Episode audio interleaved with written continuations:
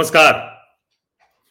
मेरे सामाजिक परिवार के सभी सदस्यों को यथोचित अभिवादन। राम राम। देखिए, आप लोगों की नज़र अभी जो है, वो राफाल के घोटाले पर होगी। और राफाल का घोटाला दरअसल इस सौदे में नहीं हुआ है, जो जेट आ गए हैं, जो फाइटर जेट्स आ गए हैं भारत में, जो इस सरकार ने किया, उसमें नहीं हुआ है। जो खबर आ रही है, वो 2007 से 12 की आ रही है। और चूँकि उस वक्त तो इसकी कोई चर्चा भी नहीं हुई, किसी ने कोई इसकी बात भी नहीं की। लेकिन अभी जो मैं जिन, जिस घोटाले की बात करने जा रहा हूँ, ये घोटाला अभी सामने नहीं आया है।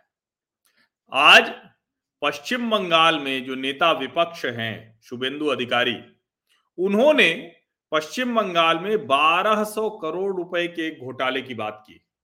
और ये घोटाला बड़ा खतरनाक है, ये कोई रिश्वत लेने देने भर का मसला नहीं है। ये 1200 करोड़ रुपए पश्चिम बंगाल के उस खतरनाक, और मैं इसको खतरनाक शब्द कह रहा हूँ तो बहुत सोच समझ कर कह रहा हूँ, उस खतरनाक तंत्र की ओर इशारा करती है, जिसकी वजह से पश्चिम बंगाल का यह हाल हुआ है। जिसकी वजह से पश्चिम बंगाल में लोकतंत्र, जिसको कहते हैं ना कि सिसक रहा है। दरअसल, हम लोग बार बार सुनते तो हैं कि पश्चिम बंगाल में एक क्लब कल्चर है। वहाँ गाँव से लेकर, कस्बों से लेकर, शहरों तक जगह जगह एक क्लब बने हुए हैं। अब वो कहने को तो क्लब जो है, वो अपने हिसाब से आप समझना चाहें तो सामुदायिक भवन जैसे होते हैं। लेकिन दरअसल वो जो क्लब होते हैं, इस क्लब कल्चर की शुरुआत की थी कम्युनिस्ट पार्टियों ने।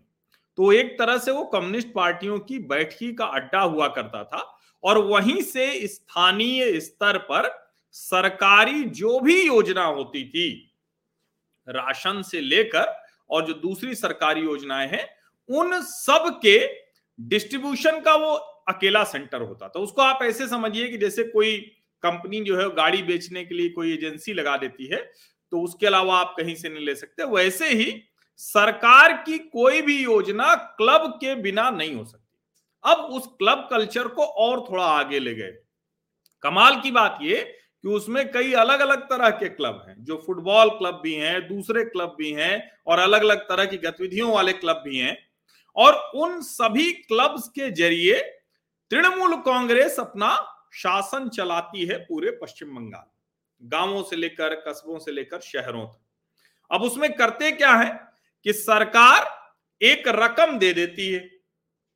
उस रकम को खर्च करने का अधिकार किसके पास है? वो पूरी तरह से जो क्लब चलाएगा।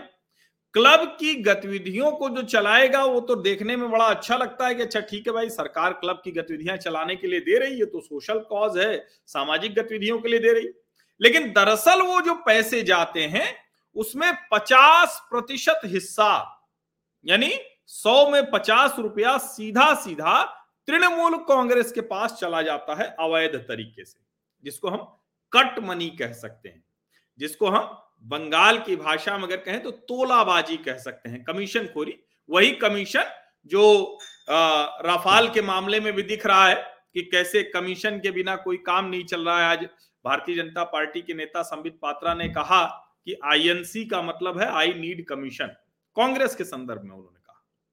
लेकिन ये जो कट कमीशन कल्चर है, ये जो तोलाबाजी का कल्चर है ये जो क्लबों के ज़रिए सरकारी रकम के दुरुपयोग की बात है, आज ये शुभेंदु अधिकारी उठा रहे और उन्होंने कहा कि मैं प्रधानमंत्री को लिखूँगा कि इसकी सीबीआई जाँच कराई जानी चाहिए।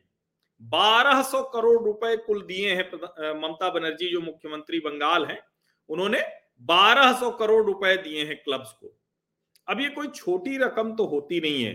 अगर इसका आधा हम कहें कि अगर तृणमूल कांग्रेस के पास चला गया तो हम बेवजह परेशान है कि कौन सा आ, कौन देगा किसको कौन सा बॉन्ड खरीदेंगे कोई प्राइवेट वाले कैसे देंगे इंडस्ट्रियलिस्ट कैसे देंगे।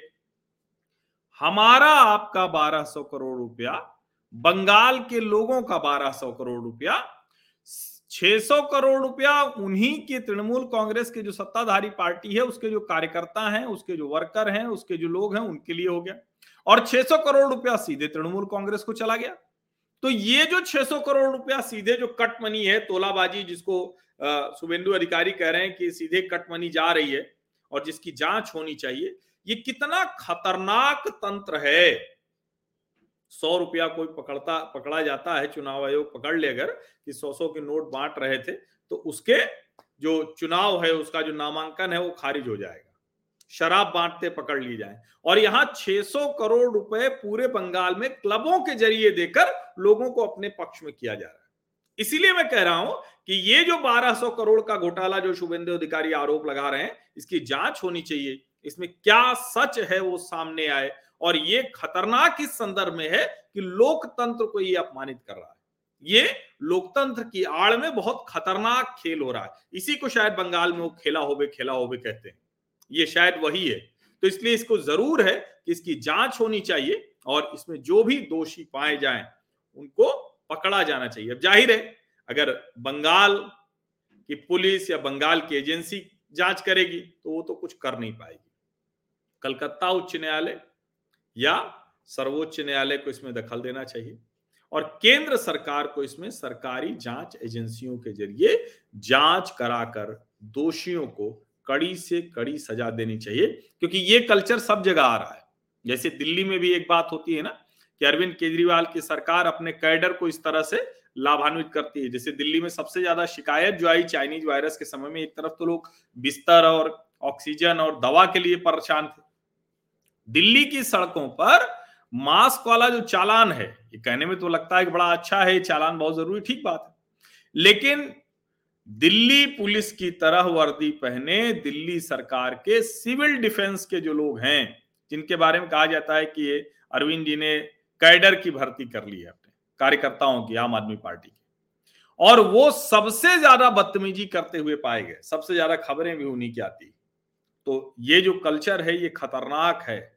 और इसीलिए ये जो कुसंस्कृति है राजनीति में घुसाई है, जिसको अलग अलग तरीके से, सांगठनिक तरीके से, संस्थागत तरीके से पोषित किया जा रहा है, इसको ठीक करना बहुत आवश्यक है।